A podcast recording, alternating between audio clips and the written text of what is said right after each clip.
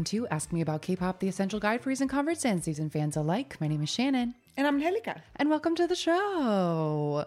Today we are doing an episode that we've been wanting to or like needing. I don't know if needing is the word. We've but had it on the list as a possible episode to do for a very long time and just like haven't gotten around to it because it's a revisit to a very old original founding episode. Yes, which I think is very funny and timely because uh, this week, as an April Fool's prank, our Discord pretended that it was 2018 for the day. Like, go back to when the show started, and everyone was talking in the episode discussion about the first 10 episodes and like Yes.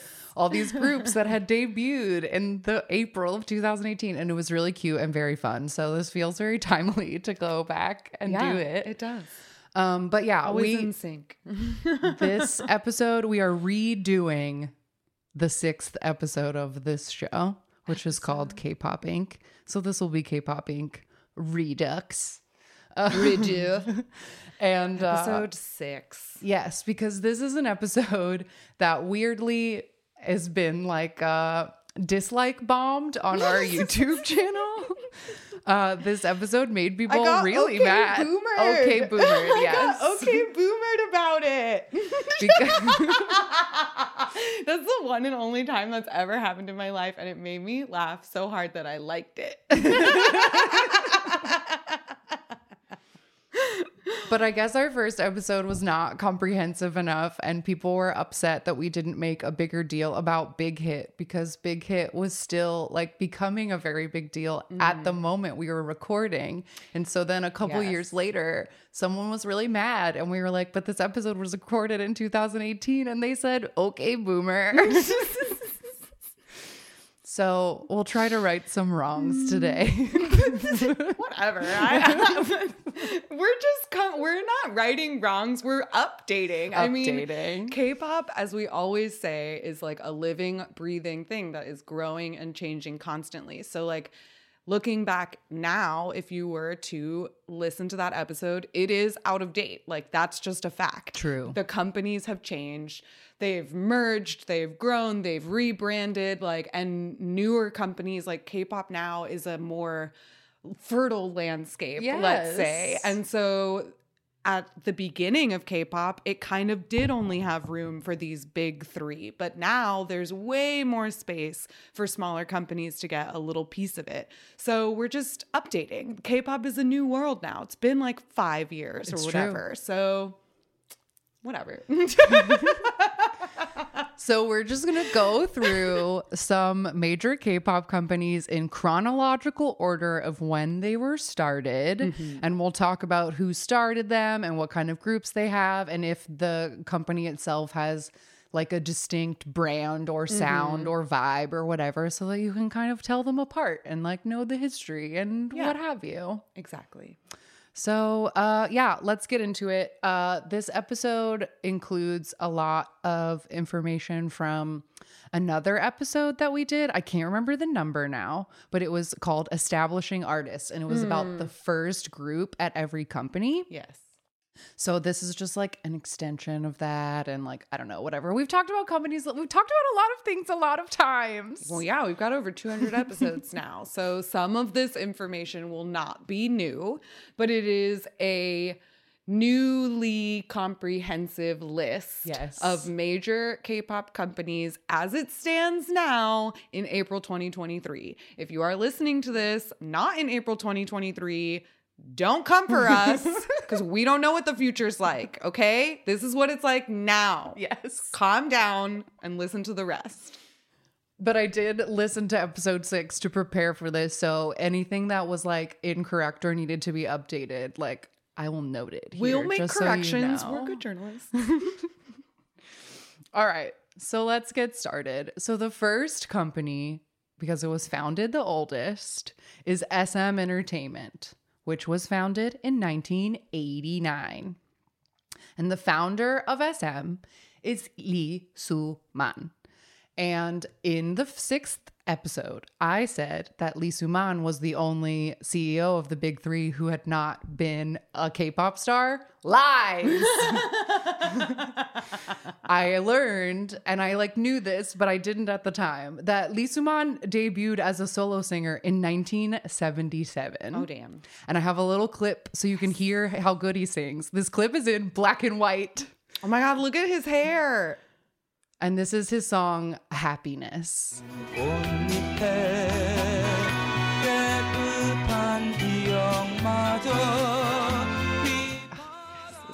big band. I love it.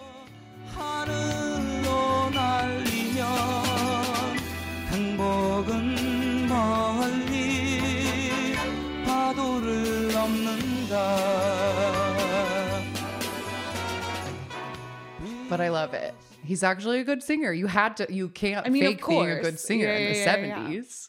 No, you could not fake it. That definitely had to be live, and that was smooth as butter. And honestly, not surprised. Yeah. Like that's what SM is known for is like good quality vocals. So it doesn't shock me that he's a good singer. Yeah. So he actually released nine albums between 1977 and 1989. And one of the first records that SM ever printed was his album New Age Hmm. in 1989. So he did release at least one of his own albums under his own company. Nice. I feel like you got to. Yeah. I mean, why not? Um, Lee Suman went to college at CSU Northridge here in California, and he was inspired by American artists, particularly Michael Jackson, and he wanted to just become a music mogul. he was like, sure. I this is my thing and I'm gonna do it. I mean, especially if you go to college in Southern California, like, Right. That's the place. For sure. that's the place to do it. So Lee Suman is like definitely the mastermind behind a lot of SM's like very ambiguous, con- or mm, ambiguous, ambitious, and ambiguous. That's not incorrect. yeah. All the wild concepts of like the original concept for Super Junior and EXO and NCT and all of these things Mm-hmm. and are like and his uh, brainchild. Kwangya, etc. Yes. he comes up with all of the ideas. Um, and he is also an international criminal. He is not the only criminal on this list. Absolutely not. Absolutely not. But uh, he loves stealing money. He's just uh, he's a little thief. Um, he was sentenced to prison in 2004 for embezzling, and we talked in the Just a little thief. we talked in the 2002 episode about how he had fled the country and got Yeah. like Interpol had to find him. Very serious. And he was also listed in the Panama Papers, which were was this huge leak of people who'd like do done offshore tax Mm. avoiding. So he's just a little. He's just. He's just a little thief. He's just a little thief.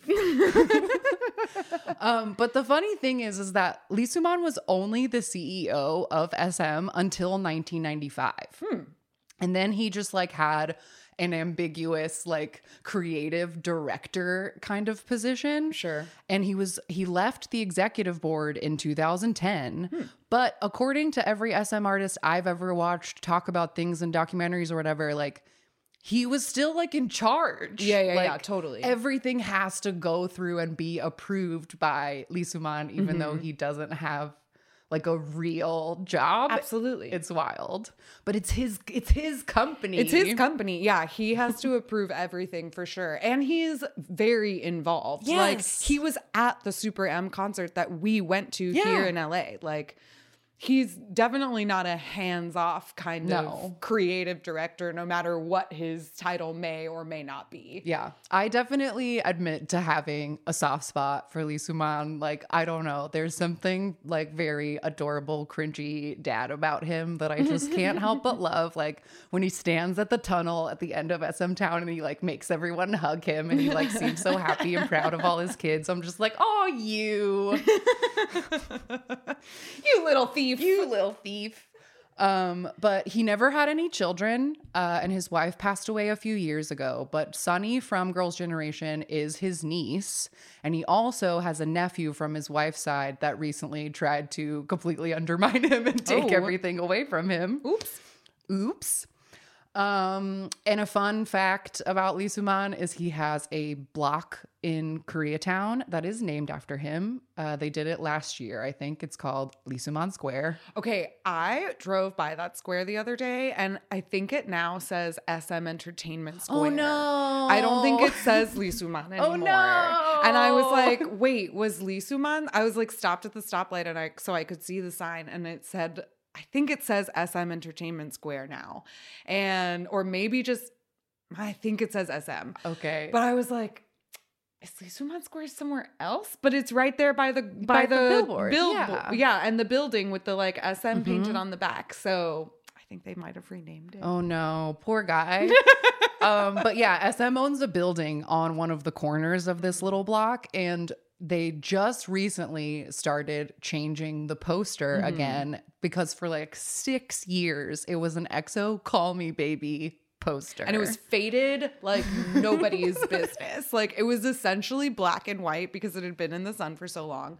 And there was just scaffolding like over the bottom of the building for us all of those six years. Mhm. And just recently they painted a pink mural that on the back of the building that says SM on it. Mhm. So supposedly that building is supposed to be something soon, but It should be. We'll see. Yeah. We'll see. But that's some info about Lee Suman.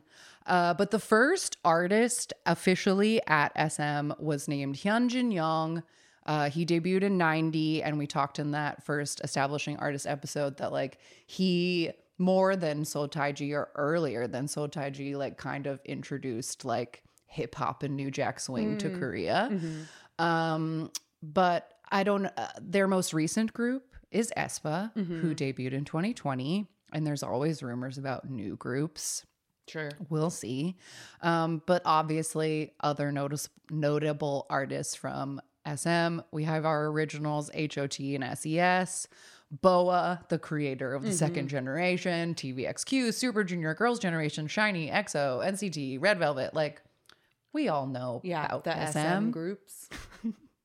Um, and like the sound of SM, I feel like is very distinct in that like it's very polished and it kind of always has been. Like I think they're known for having like slick production and really good singers and like super good looking idols and like they kind of and set the mold. perfectionist. Yes. Like they're a very perfectionist company for sure, especially in the way that the idols are trained, like media trained and like. Uh, Mm. Yeah, they taught like SHINee how to walk. and yeah, exactly. Like fr- from head to toe, like every detail. I feel like SM is a micromanaging type of company. Absolutely. Absolutely. Um, and a lot of the sound is established by two of their in house producers, Kenzie, who has a whole episode of this show all about all of her work, and Yu Young Jin, Who probably will have an episode all about his work eventually. eventually. uh, he's they've both written hundreds and hundreds and hundreds of songs for SM artists, and Yu Young Jin himself did some solo work and some songs under SM. Kenzie never did, but those are kind of like the two main SM people responsible for what I would think of as the SM sound. Sure. Um, some other fun facts about SM. So SM essentially like created the mold of how South Korean music companies work because Lee Suman's whole idea was like it needs to be a completely all-encompassing production house. Like we will do everything mm-hmm. and manage every single aspect of an artist's career instead of like shopping it out to other companies Yeah. or like we're going to do everything. including like training and growing the artists ourselves. Like we're going to select them, we're going to train them to be the kind of artists we want them to be, and then we're going to have singers and pro- or songwriters and producers and like publishers and whatever all in house so that we don't have to I don't know, outsource, outsource. to anybody yeah, else. Yeah, yeah. Um, SM Culture and Contents is a separate company or division that makes all of the TV shows, whether they're scripted like To the Beautiful You or reality shows. They've also put on musicals, not just the hologram Oz musical. Although that like- was definitely their crowning jewel. yes, that was one thing that I crowning loved achievement. That made me really happy in listening to the original episode of this is that we went on and on about how we would do anything to see Oz the hologram musical, which we it. We have we seen did that show. see it. We, we did saw it see and it. it was just as magical and phenomenal and batshit bananas as we thought it would be. Yes. but in addition to that, they also like paid for Chen's In the Heights Mm, stint cool. and like they've done other like musicals and whatever. They do all kinds of stuff and they also manage a ton of like actors and TV hosts Mm-hmm. and like Almost every single one of these companies also has a whole list of actors and other entertainers and comedians that they also represent. And mm-hmm. then a lot of them I also saw that they'll like have listed as their artists like the groups and then sometimes they also list the the individuals as songwriters, as producers or as like mm-hmm. artists themselves. So it's not it's like for a lot of these companies, when we say, oh, they have these three groups or they have these five groups, it doesn't mean they only represent those people. yeah, there's usually a Especially for a company as big as SM. yeah, there's so much other stuff going on. Mm-hmm. Um, they own so many other crazy things. I just wrote down the culture and contents part, but like there's so many divisions of SM. Mm-hmm. Um, and SM Town is the name, the collective name of all of the people that Mm-hmm. uh, perform for SM. And they've done label concerts and albums. We've done two episodes about all of the SM Town like family albums that feature everybody at the same time. And also, SM as a company has an official color, which is pink. It's a lovely light pink. And they, I don't know who started it. I'm sure they did, but like pink blood is like something that people who like SM are like, oh, I'm pink blood. Love it. Um, So dramatic. so dramatic. and recently, there was a very big shareholder fight that was in the news. And I didn't even try to begin to understand what was happening because A, I really don't care about rich people fighting about who gets more of the money that they didn't do anything to earn. Sure. I don't fucking care. But I know it was really complicated and there was a lot of moving parts. But Tamar Herman, K-pop journalist, made so many videos and wrote really in-depth articles explaining the whole thing. So go to her page, let her explain it to you because. I can't. Yeah, yeah, yeah. But it's settled now, I guess. I don't know. It doesn't matter. But they like everyone's saying like Lee Sumon's really out this time. We'll see. we'll see. And my final note on SM is in the previous episode, we talked about the SM COEX, which was a very big building at the COEX Mall in Gangnam. And it had an SM museum and the holographic theater and all the cool stuff. They lost that lease a couple years ago and it is gone. So sad. Um, but they do have another SM building with a cafe that you can visit if you ever do go to Korea. You can go to the SM Town Cafe and have an expensive NCT branded cupcake, and like maybe you'll see someone. Um, and they also said during the SM Town Kwangya New Year show that they were opening new SM Town experiences in different cities. Yeah, supposedly we're getting one in LA. I mean, that's got to be what that building is for. But we'll see. Again, we'll see. We'll see. It had a Call Me Baby poster on it for six years. I feel like I will say, as an SM stan, like that's one of I think one of the biggest characteristics of SM is making lofty promises Oh, that yeah. do not come true. No, to be an SM stan, you have to. We'll see is the mantra Yes. of our fandom. Like it just is. Like, oh, EXO come back. We'll, We'll see. like, um, we'll just We'll fucking see. see. That's all I can say. That's all there is. so there you go. That's SM. Next on the list is DSP Media, which was founded in 1991. And the CEO or the founder of DSP Media was named Lee Ho Yun. Um, and he actually went to school to be a PE teacher and was a PE teacher, a high school PE teacher for a while.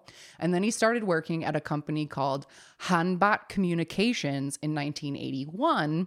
And at that job, he ended up being a manager for Sobangcha, hey, which was the boy group from the 80s that sang fun songs and they were like dancey kind of the first fun. boy band. Yes. Yeah, yeah, yeah. So um he as we talked about in the establishing artist episode he basically like Sobangcha was like done. And then when lee ho yun started this company he was like come on Sobangcha let's make another album. I have a new company. And so that's how that went um, and Lee Ho- Ho-yeon actually died in 2018, but he's remembered as like a workaholic who had a great eye for finding new talent. And the artists who work under him say that he was like endlessly supportive and encouraging and very convincing. Like a lot of them said that like they didn't want to be singers, they didn't feel like they could be. And he was very much like, no, no, like we can do this. Yeah. Like there was one Fin.K.L member who was like, I don't know, I kind of like just want to get married and be a mom. And he was like, you can always get married. Like Yeah. you can only be an idol one time.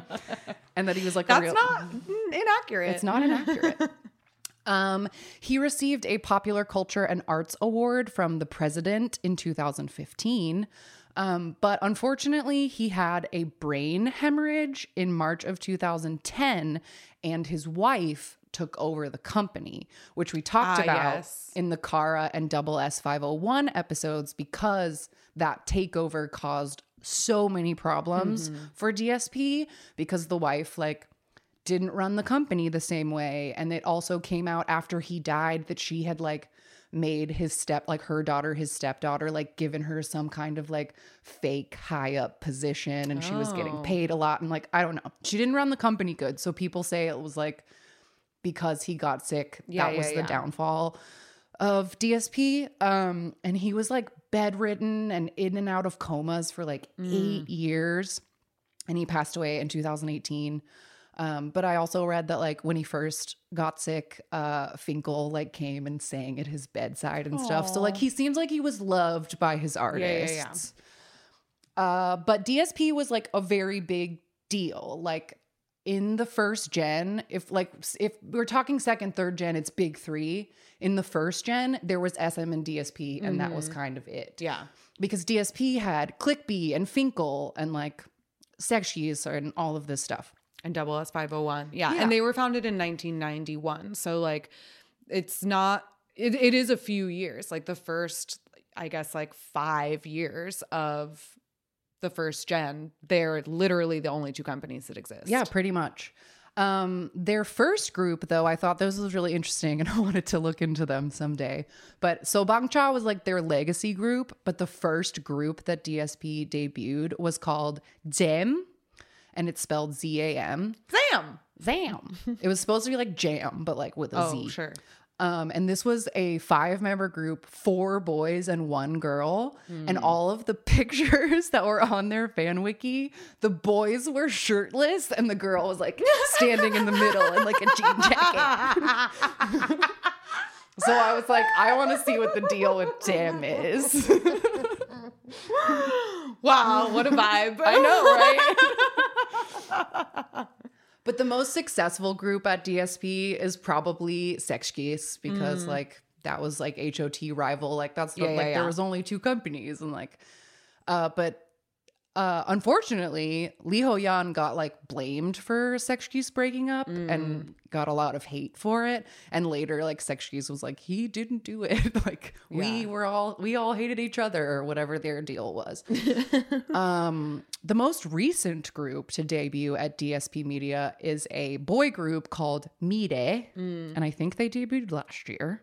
I think that sounds right. Um, and as I mentioned, some of their other groups, Click-B, Fin.K.L, Double S 501, Kara, Mm-hmm. and KARD.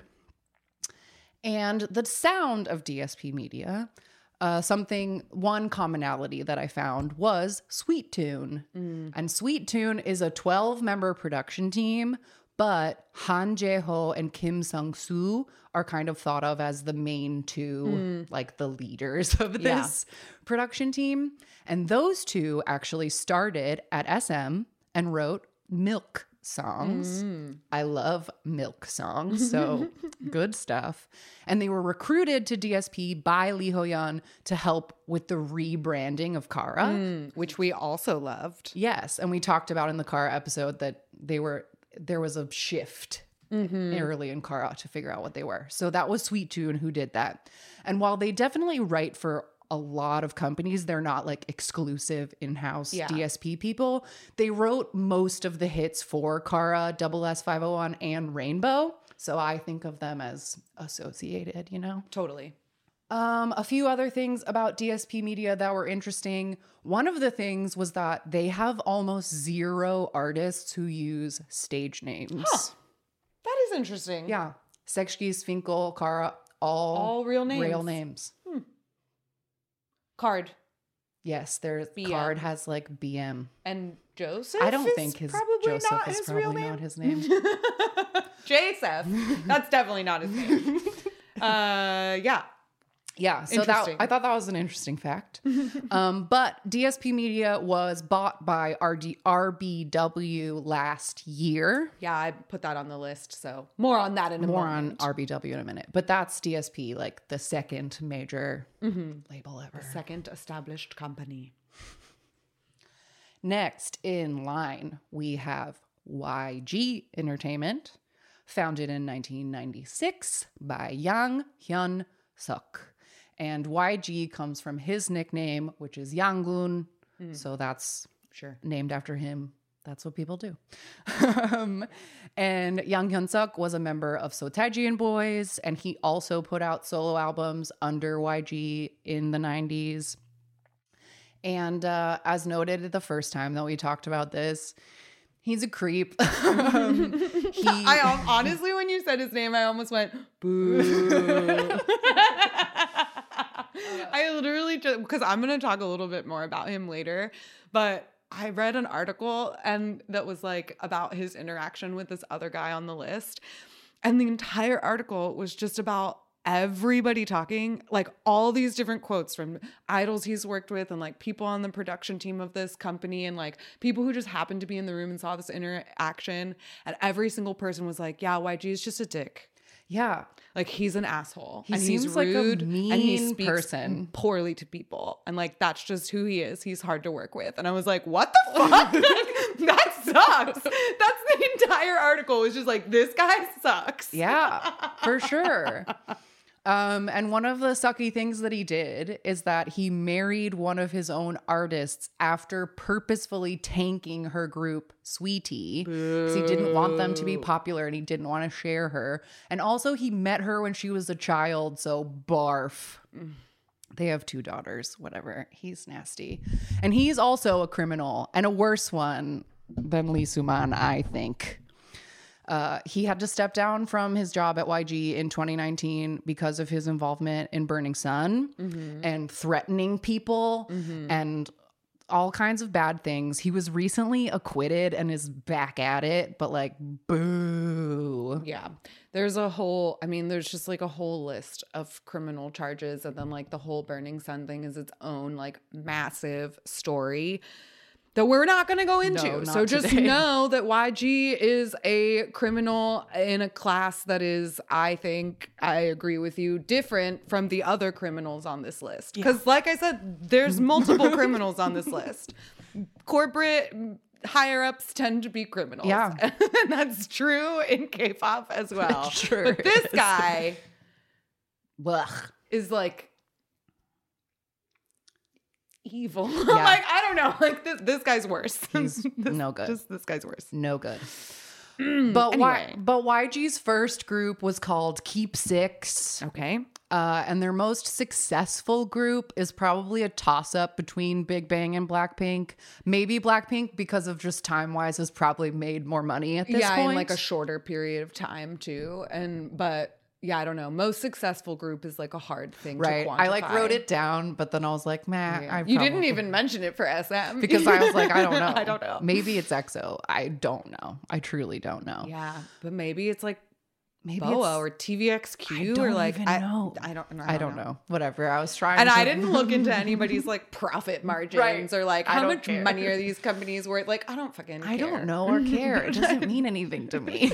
money is just numbers in a computer. I just want to watch people dance. I just want to watch them dance. Do the dance, boys. Uh, the most recent group at YG is an upcoming girl group called Baby Monster that is going to debut at some point this year. They are currently doing a reality show about their formation that is also mean. Mm, sure. and uh, yeah, we'll see how that goes.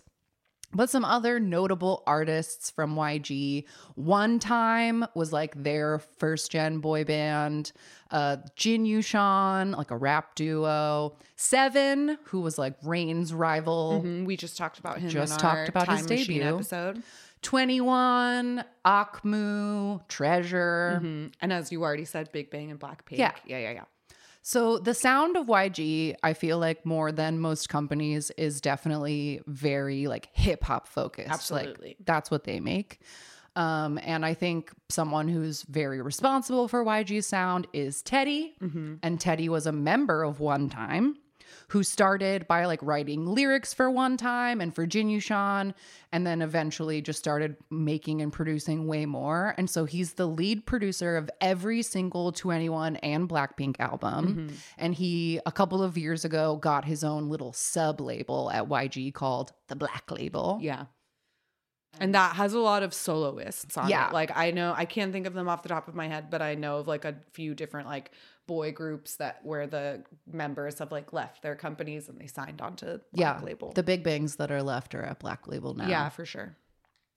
Um, some other interesting facts about YG. They have two exclusive dance teams, which I think is interesting because not a lot of companies do that. A lot of companies, like, there are dance teams and then the companies like hire them, but YG has their own dance companies. One is called High Tech and the other one is called Crazy, and Crazy is only girls. Oh, interesting. Uh, YG's family thing is called YG Family, and they released their first album in 1999.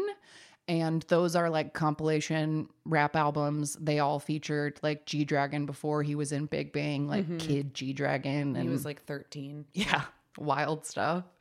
Um, and they've done 11 YG family concerts all throughout history.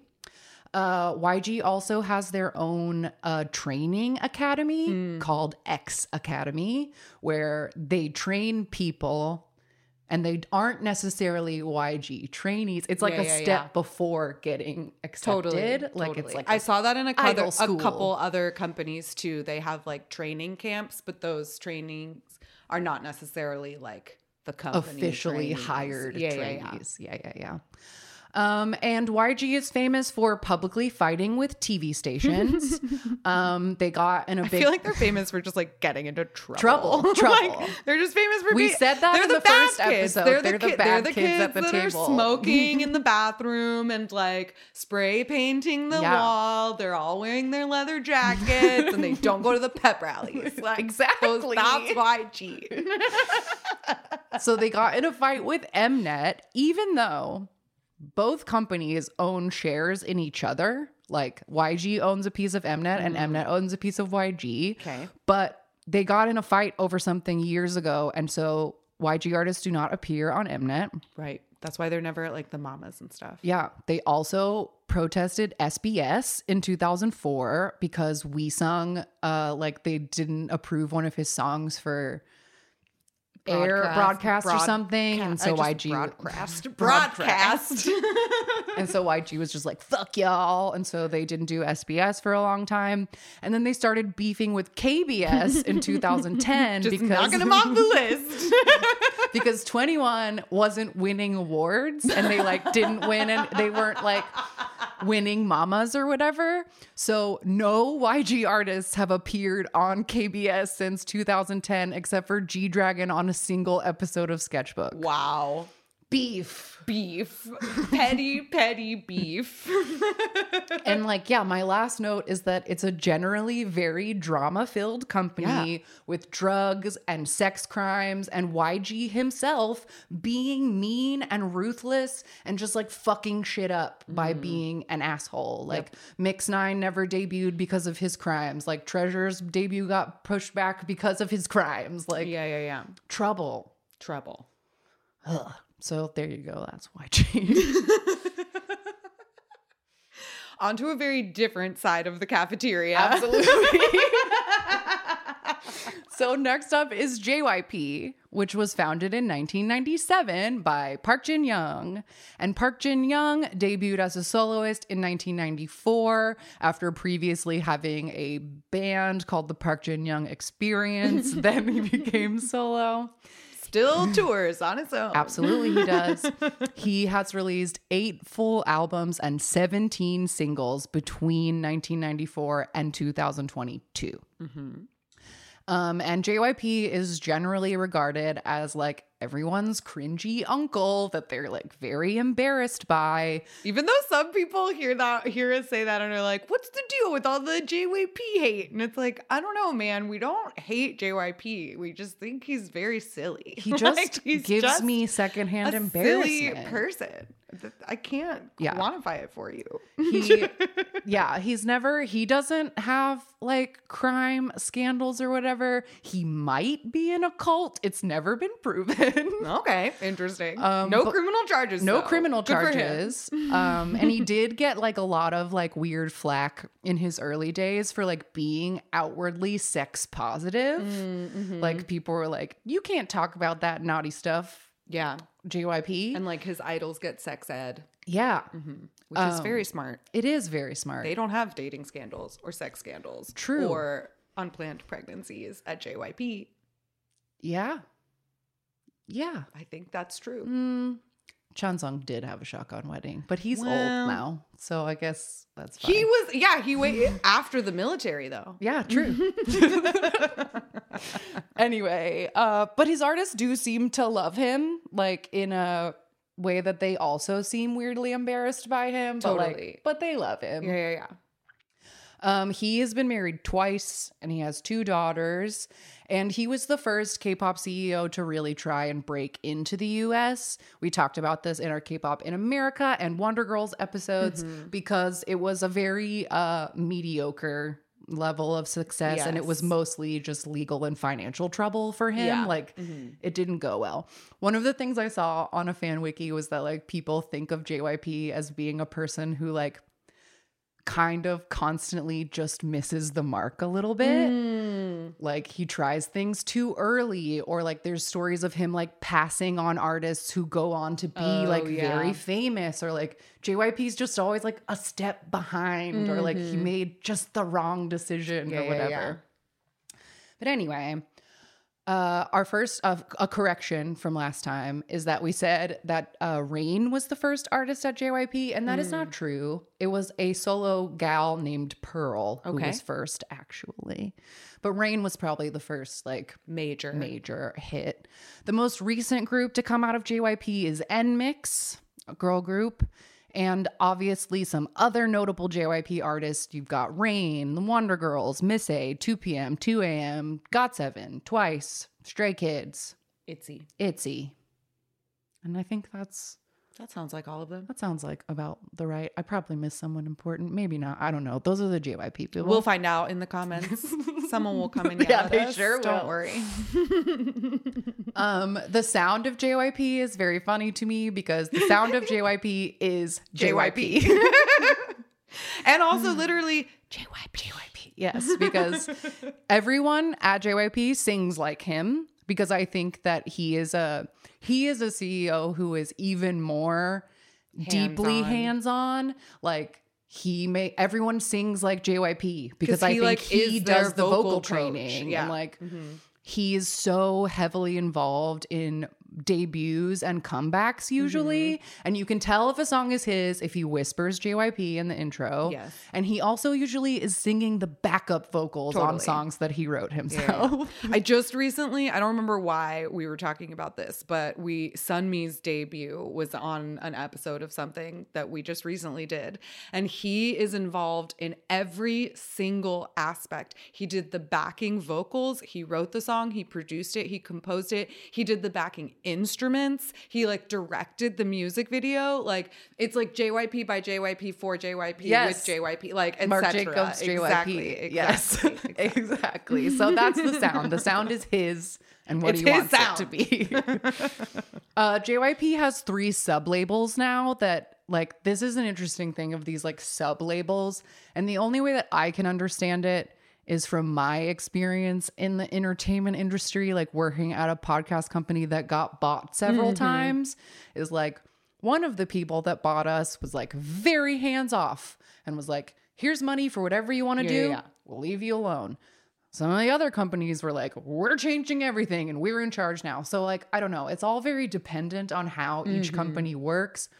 But usually a sub label is like, we're putting this team in charge and they get to decide the branding and we'll just step back and pay for it or whatever you want. So they have J Tune, which I thought was Rain's, but it's not. I can't remember who's at J Tune. I didn't write it down. We t- talked that about name J is so familiar to yeah, me. we talked about J Tune like in the Rain deep dive. I'm pretty sure. Now I have to Google it. It was founded by Rain, but it is a subsidiary. Okay. Yeah, yeah, yeah. He started, that's right. Remember, because he started his own company. He left JYP and started J Tune, but then, uh, and like they kept in touch or whatever. But then eventually, after he came out of the military, he sold J Tune to JYP because I think he couldn't afford it. Right. um, so it was started by Rain, but it is a subsidiary of JYP. Okay, yes. And then they have Studio J, which does like Day Six and Extraordinary Heroes or. Extraordinary, Extraordinary heroes, I think is how you say But why is it just extraordinary? That's how it's spelled. Is it? It's just X D I N A R Y. Extraordinary. Oh, the strord is, is implied. Um, and then there's Squad, which is the newest one, and it's spelled S Q U Four. four D. and this is uh there's a lady in charge of it, I think. The first woman to ever be in charge of anything at JYP. And she debuted NMIXX. Oh, ah, okay, okay. Uh, they also have branches in China, the US, Japan, and Hong Kong. Mm-hmm. And they own a bunch of stuff like KT Music and Naver Flow, which we talked about in the chart episode. They also have a publishing company and a TV and movie production Yeah. studio because JYP has also released some dramas like Dream High and Sure. Dream Knight and all of those shows. And I'm pretty sure they're turning Dream High into like a stage musical. Ooh, that will be fun. Yeah, I think I heard that a while ago. Uh, JYP's family thing is called JYP Nation. They've only done like three albums and five little concert tours as a group, but they do do that as well. Um, and something interesting about JYP, I didn't have time to like real dig in and fact check to see who was first. Maybe they were first, but five of the current JYP group were not five. Yeah, because 2 p.m. still current. We're all formed Yeah, on survival shows. Oh, interesting. So I don't know if he was the first person to do that or not, but like a lot of his groups are like, we're gonna have a TV show, and then we're you're gonna watch us pick them, Interesting. and I feel like that endears people to groups more, or just causes weird beef. Because like one of the things that people say he fucked up is that Somi, Jeon Somi did Oh, not yeah. get into twice. Right, right, right. And then she got real famous by herself. And so people are like, you messed up, JYP. Mhm. But yeah, she's probably fine. She seems fine. And twice is fine too. Everyone's fine. Oh, that I will uh, just give you a moment. I mean, I'm sure everybody knows. But another thing that you said in the sixth episode is that you do not like twice. Would you oh, like I to know update is that? A, that is a correction. True, absolutely. I love Twice. Twice is great. I was wrong.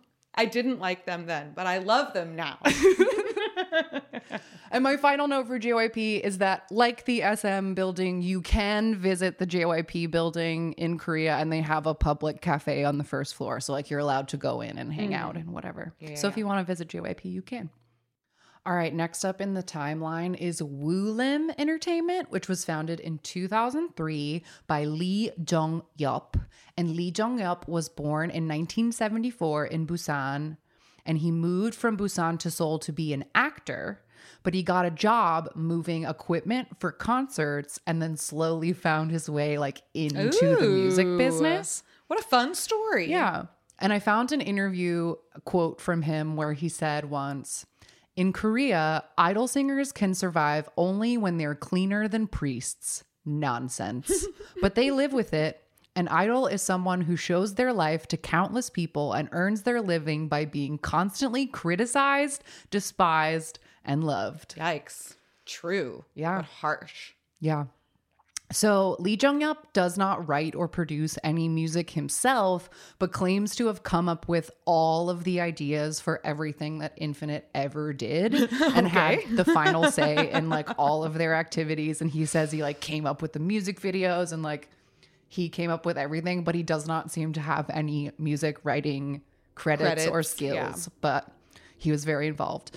Um, he also was quoted once as saying that he doesn't care about charts and that he Mm. doesn't even have a Melon account and like doesn't even look at those things. Fair enough. Um, but he got in really big trouble in 2020 because he got drunk on a live stream with Infinite Sungkyu Oh, yeah. and another guy, and he was super drunk and he called Sungkyu fat, and then he like hit one of the other guys and was like swearing at him and he was like did you just hit me on camera? And he was like so what? So what if i hit you? And he had to publicly apologize for being a drunk mess. And I also saw that on like the Korean version of Glassdoor, which is a mm. website where after you quit a job, you can go like anonymously yeah. review it. And basically on the Korean version of Glassdoor, people who worked at Woolim say that like, oh, it's a really like it's a tight knit company and everyone feels like family but because of that the ceo uses very abusive language with Ooh. everyone in a like but we're friends i can talk to you how i want Oh. so like yeah he might be kind of a dick Hmm. but Bummer. Woolim's first group was Epic High, Okay. and their most recent group is Drippin, who debuted in 2020. And some other notable Woolim artists throughout history are Infinite, Quan Un Bi, Lovelyz, Golden Child, and Rocket Punch. Um, and I didn't really have a way to like quantify their sound, Mm-hmm. but like I feel like Woolim always made like K-poppy K-pop. Very like, K-pop. All of these Yeah, yeah, groups yeah, are groups that I think of as like, yeah, they make K-pop. Yeah, Infinite, Golden, yeah, every single one of these. Um, especially like Rocket Punch, they're one of my new favorites. Like, yeah, very, very um like fitting the mold and Mm-hmm. like the current trends of whatever K-pop is. Um, Woolim was like essentially bought out by SM in 2013. They still have like run independently all of this time, but like They're SM owns them Yeah. somehow. So that's Woolim. Great. The next one I had on the list, and I came, this was the same problem I came up with in the establishing artist episode because it does not make any sense to me. but I have to at least mention that this company exists because you'll see the name. But Kakao M slash LOEN mm-hmm. Entertainment was technically founded in 2005 to debut IU, but the company itself originally started in 1978 as a company called Seoul Records that made language learning cassette tapes. Okay. We talked about that then. But this company is incredibly confusing because Kakao is a huge, huge, huge monopoly that owns uh, so many things. So many things. Kakao has like huge shares in like basically every company on this list. Like Kakao owns everything. Yeah, yeah, yeah. And they have a like shares in other things than just entertainment. Right. Because like Kakao is a messaging app. And then there's like they I think have like phone services and like internet providers. And then I also think that they have like food production companies and like they literally do everything. Yeah, they do It's everything. major, major company.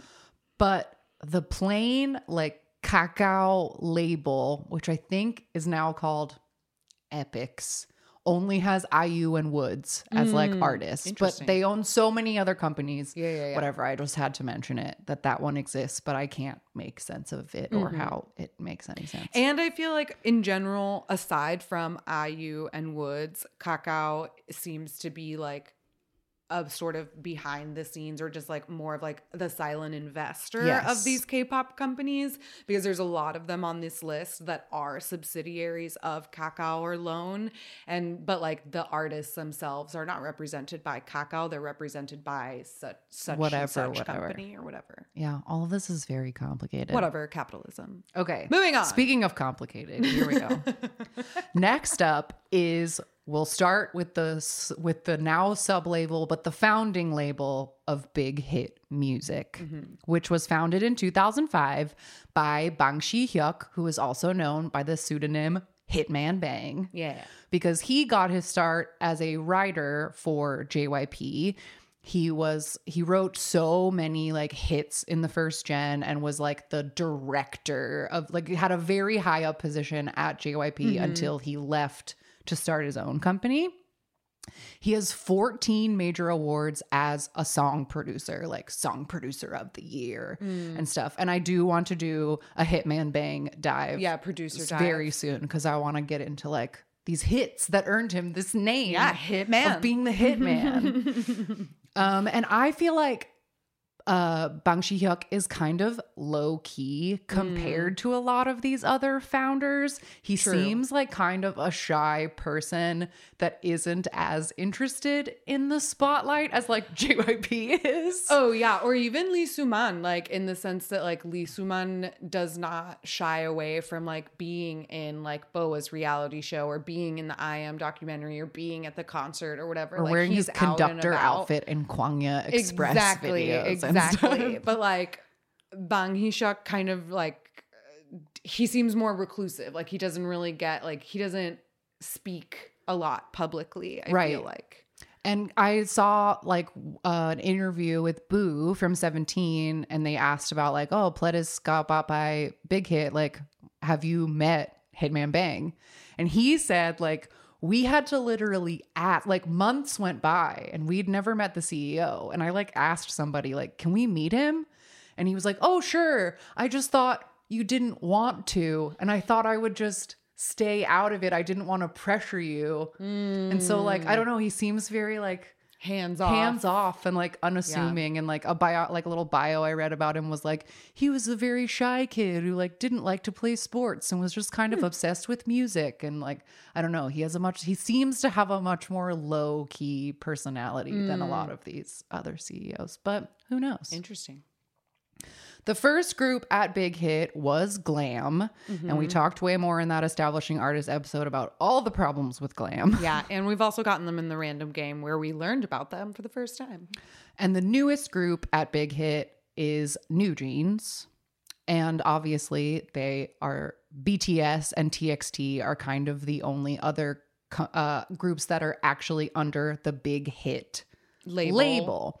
Because in 2021, they, because Big Hit is so big and had their hands in so mm. many things and owned so much stuff, it was like, okay, we need like a rebrand and a parent company. So now the whole endeavor is called Hybe, but TXT and BTS get to stay under Big hit. Big Hit, mm-hmm. and then everybody else is now under this bigger Hybe label.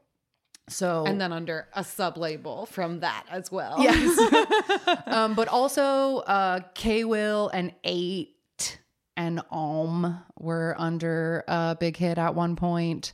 And then ADOR is the parent company for New Jeans, and the lady who runs that seems to be a piece of shit as well. Um, then they also have Source, which is what LE SSERAFIM is under. Then they have Belift, which is what Enhypen is under. Interesting that all of these sub labels essentially have only one yeah group. because then it's just like i'm sure it's just to keep because this eh, because this endeavor of Hybe is so so so big now and has their hands in so many things Mm. i'm sure they just want like focus teams to pay attention Yeah. to like just this group so that people don't get spread too thin is Mm, probably the or so that they can blame someone else Have one specific like, team to point. yeah, fault. it's your fault. you only had one artist. they also bought zico's label which is Mm. called Co's I think it's KOZ. KOZ. I don't know. Um, so that's the other Hybe Subsidiary. subsidiary as well. It's Pledis, which we'll get. We'll talk about Pledis on its own because I think they They still deserve it. run independently Yeah. as well. Um, and the sound of Big Hit is mostly due to Hitman Bang, as well as Pdogg, Slow Rabbit, Supreme Boy, and then RM J Hope and Suga from BTS make the majority of the music for people under Big Hit. Um, and yeah, as I explained, Hybe is now the name of the parent company for all the sub companies because they own so many things. um, and a, a notable thing is that la- in 2021, Big Hit or Hybe made 1.2 trillion won Wow. and was the first South Korean music agency to pass 1 trillion won, which is 838 million American dollars. So they're printing money over there. um, they also started Hybe America, which is run by Scooter Braun, who is a bad person. so boo. And they also So many bad people in the music industry. I know. like really high up in the bad in the music industry, just like bad, bad people. I know. I'm even thinking back to like whatever. You know what? We're not we're, We're- not here to it's talk fine. about that. It's fine. Uh, Hybe has their own social media app that is called Weverse, and they established this in 2019. And if you've noticed, if you are fans of any other artists, they have been working on getting every other company to move to Weverse. They bought and killed VLive to put more people on Weverse. And like part of the SM fight was like Hybe wanted SM because they just mm-hmm. want everyone on their app. Yeah. Like I think that Hybe has gotten so so so rich because they're like they do everything themselves and they're like we have our own TV channel and our own apps and Mm-hmm. Yeah. our own website and you have to come to us and we Mm-hmm. don't share. Yeah, yeah, yeah.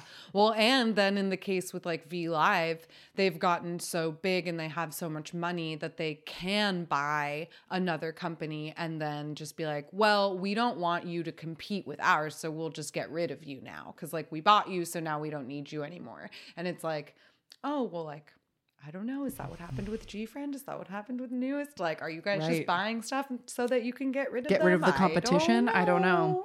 but uh, it's a suspicious pattern. suspicious pattern. And I definitely saw like there were some pretty troubling quotes that came out of like Hybe executives during the SM fight. Like the people in charge of Hybe, like this is just capitalism is a disease and greed is a disease. But they just kept talking about how like K-pop is dying. Like it's not growing as fast as it used to. And if it doesn't infinitesimally grow, then we're all failing.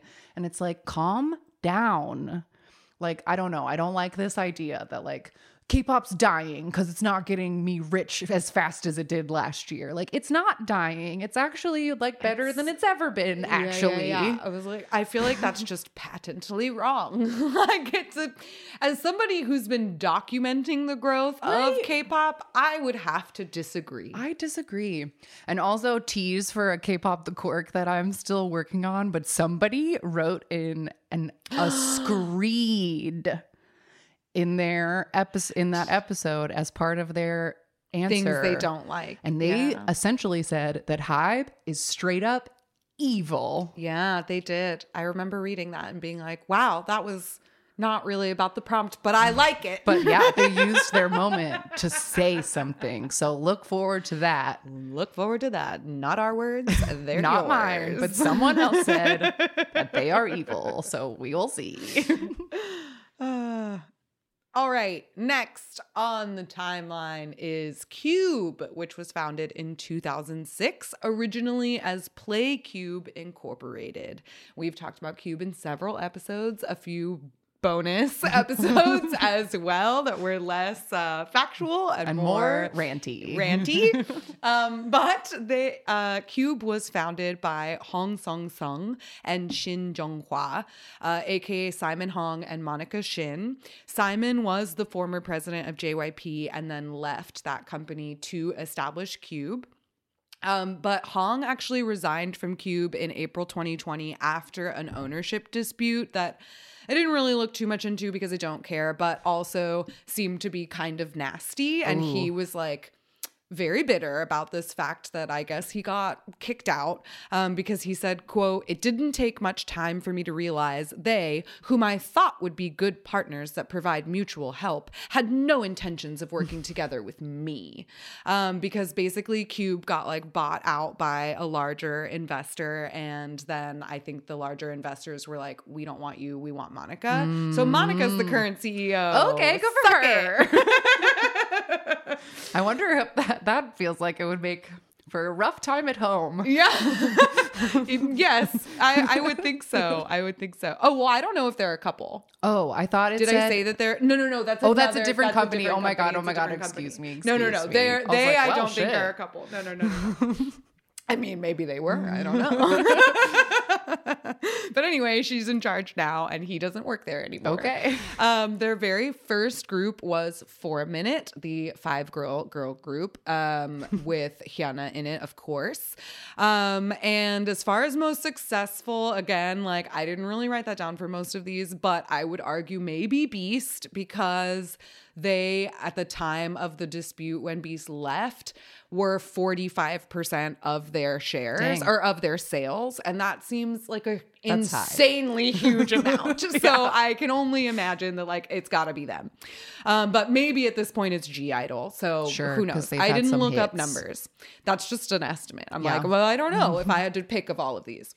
Their most recent group though is a girl group that debuted um, just a couple years ago called Lightsum. Other notable artists from across time are G.NA, CLC, Hyuna, Troublemaker, uh, B2B, which was originally under a sub label called Cube DC and then merged with Cube in 2019. Uh, Pentagon, Jo Kwon as a soloist, G Idol, Lightsum, and technically KDA because some of the members of (G)I-DLE are Oh, in our KDAs. Yeah, yeah, yeah.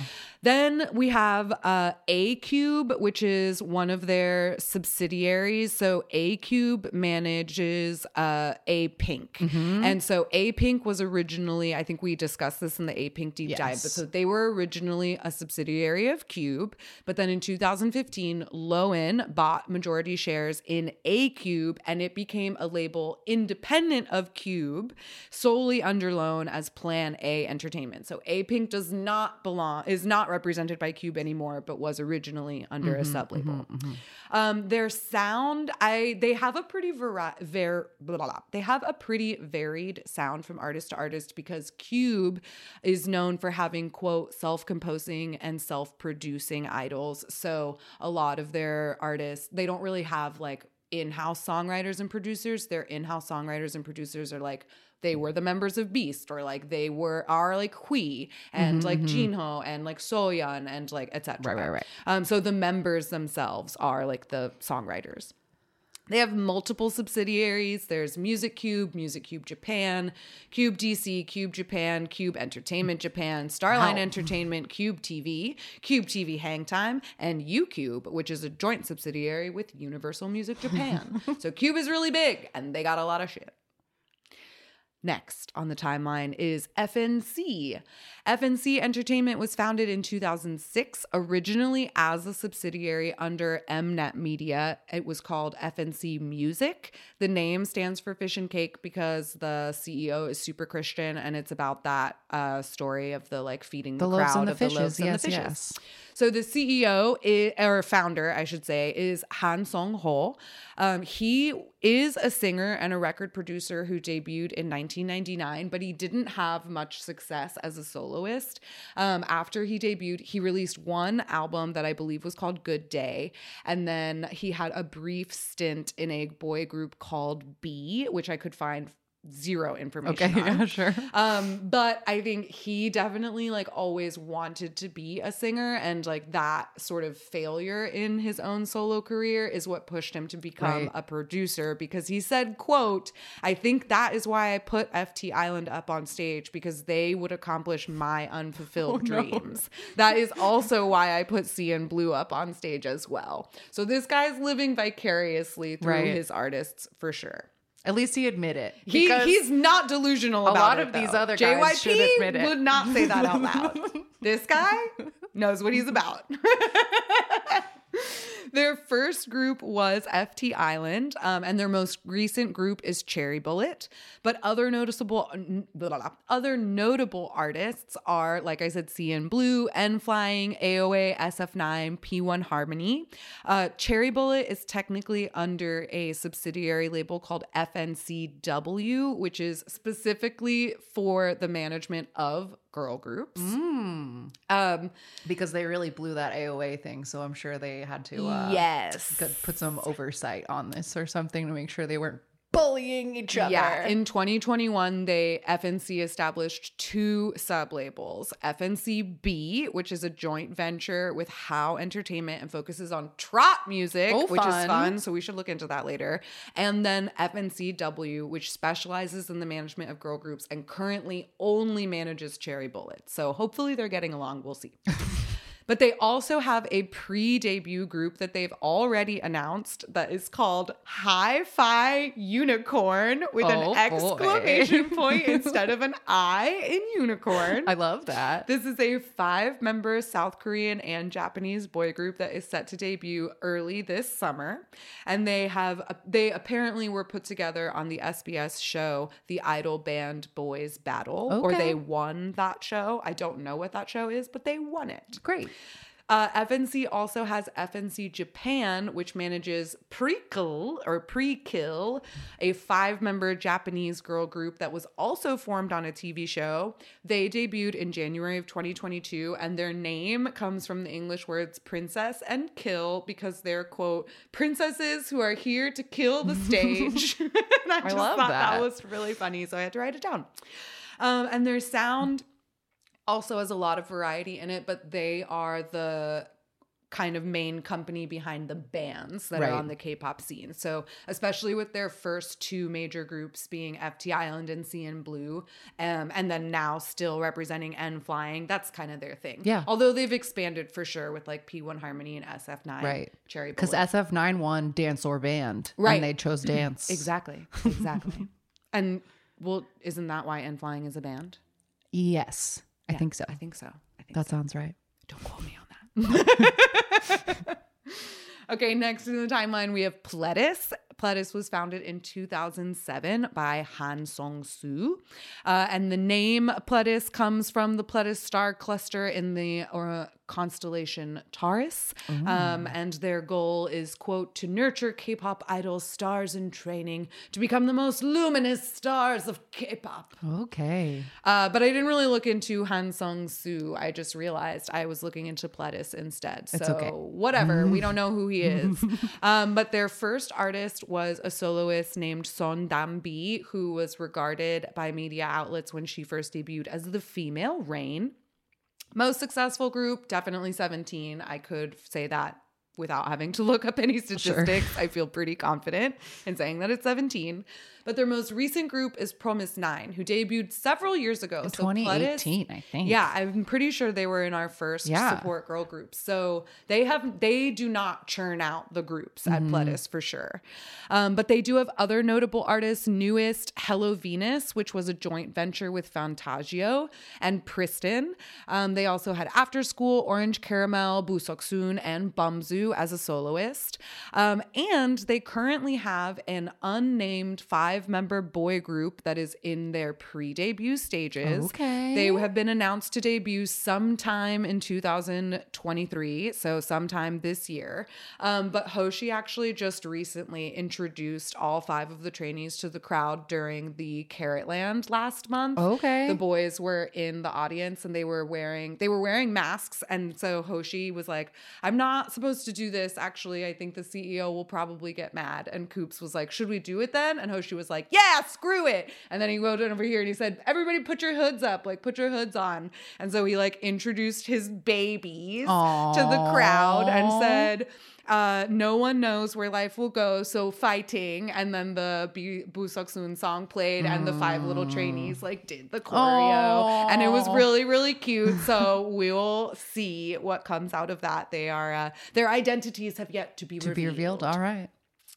Uh, as far as the Pledis sound goes, I would say listen to our Bumzu deep dive and NU'EST deep dive, Yep. and like that's the That's it. sound. It's Bumzu, baby. Yeah, their in-house producers are Bumzu, Woozi, Becco, and female soloist Shannon, and like that's it. And those are the people who write all of the Pledis music.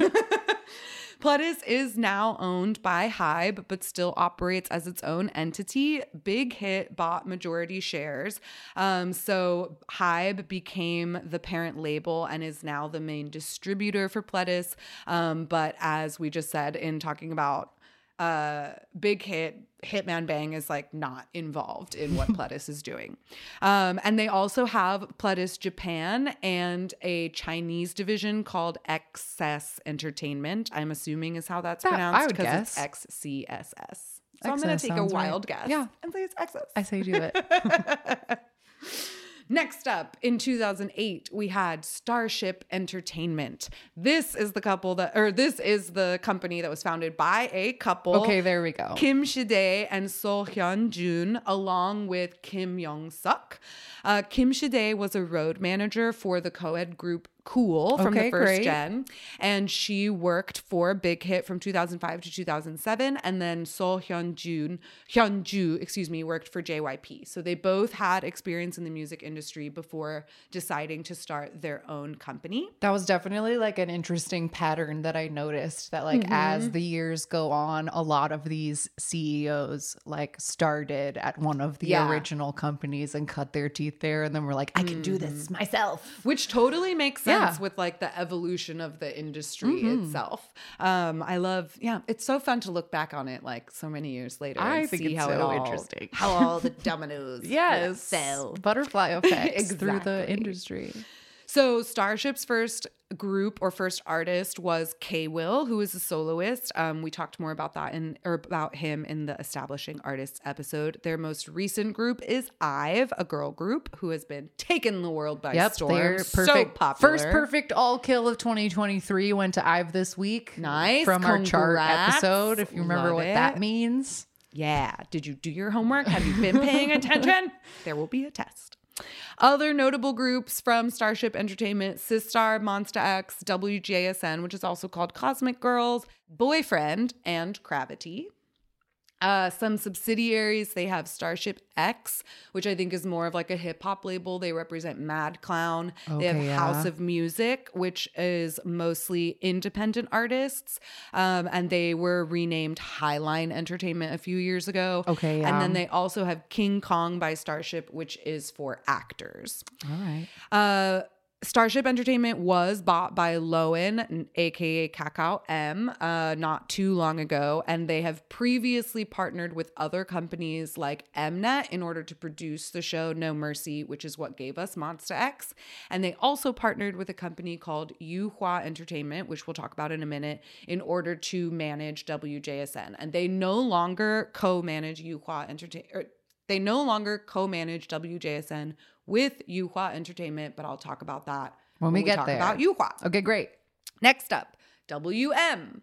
Uh, this was founded in 2008, and it is not Woolim Entertainment. Right. It's different because this one was founded by Lee Won Min. So that's where we get the, The WM. WM. And this is where I found out that YG is just a dick Okay, to great. everyone because Lee Won Min was a former singer who debuted in 1995 with this like pretty great pop ballad funk disco Okay, album. cool. Um, but then he uh man he worked as a manager for a while. So like after he was a soloist himself, he started managing artists. He managed the girl group Papaya and he was YG's manager when he was a soloist Oh boy. And so the article that I read was from this like uh this I don't even remember what the show was, but it was some reality show where like a bunch of different CEOs were working together. Okay. And when YG walked in, like uh Woo Min, Won Min is older than him and he like walked in and still called him manager and was like very like casual and like flippant and like Won Min was clearly like he took it like nicely but was clearly like ugh this guy and his shit. And then everybody else in the room like talked about how uncomfortable it was like when he left. And they were like it's so rude to call him by that old title. Like he's a CEO now. Like that's really fucked up. Whatever. It was like bad vibes. Bad vibes but anyway, uh, he started his own company in 2008 with the first artist was a soloist Taegun, um, and his most recent artist is a also a soloist Lee Cheon She's the IZ*ONE who is sisters with the with Itzy. the Itzy. Yeah, yeah, yeah. Yeah, all those eyes ones now are like spreading Spread out. around. Mhm. And a lot, I feel like a lot of them are going solo as Mm-hmm. opposed to like others that kind of got scooped up and put into groups. We're getting more soloists this generation. Because the IO, all the IOI groups seem deeply cursed. So it seemed like the eyes ones were like, maybe it'll be safer to just be alone. Yeah, maybe, maybe. I don't know. I don't know. That's not what this is about. no. Other notable artists from WM is B1A4, Oh My Girl, On and Off. Um, and this company was acquired by RBW in 2021. So WM is now a subsidiary of RBW. Also founded in 2008. 2008 was a big year for new companies. Yeah, seems like it. Now we have Brave Sound Entertainment, which was founded by Kang Dong Chul, aka Brave Brothers. As we've said many times, this is just one person, but his producer name is Brave Brothers. He used to be a producer and composer for YG and collaborated with Starship for a lot of Sistar's discography. We talked mostly about Black Eyed Pilsung in the Sistar deep dive because they wrote their like title tracks, but Brave Brothers wrote a lot of their B sides, and so and and, it was stuff. like a, yeah yeah yeah it was like he whatever I guess signed some sort of contract with Starship because it was listed as an official collaboration, but I don't know.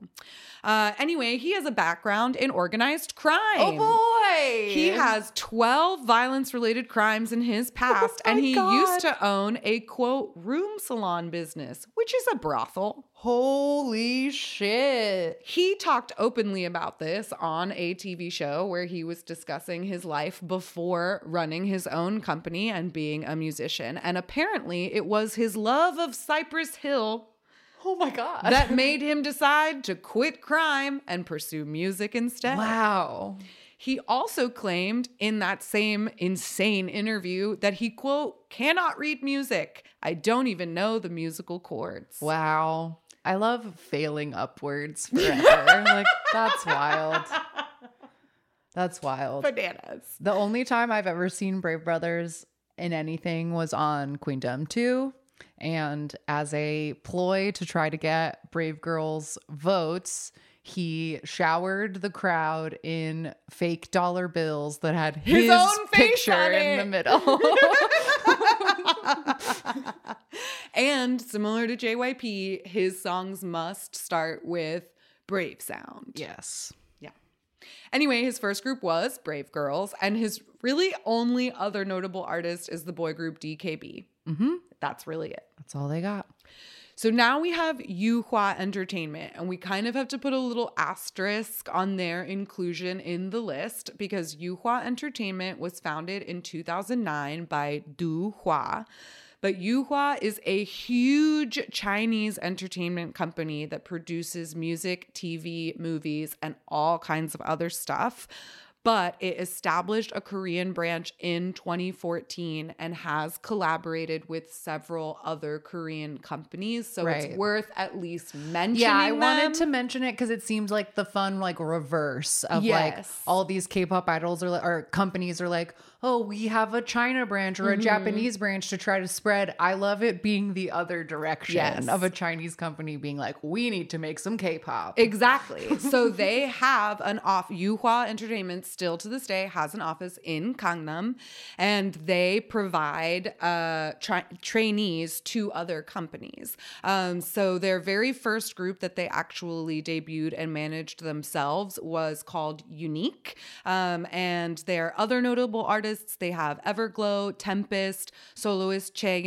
They do still manage Wang Yibo of UNIQ, and then they also manage Cheng Xiao, Chu Xuan Yi, and Meng Meiqi of W, formerly of WJSN, because Yuehua has collaborated with companies like Pledis and Starship to provide trainees and co-manage groups. So originally, Yuehua and Starship Entertainment together managed WJSN, and those last three women that I just named were the Chinese members of WJSN.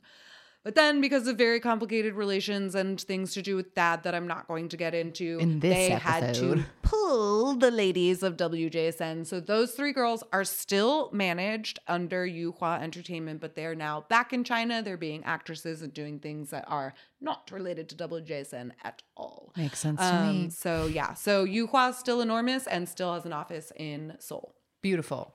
Then we have RBW. RBW was founded in 2010 as Rainbow Bridge Agency by Kim Jin Woo and Kim Do Hoon.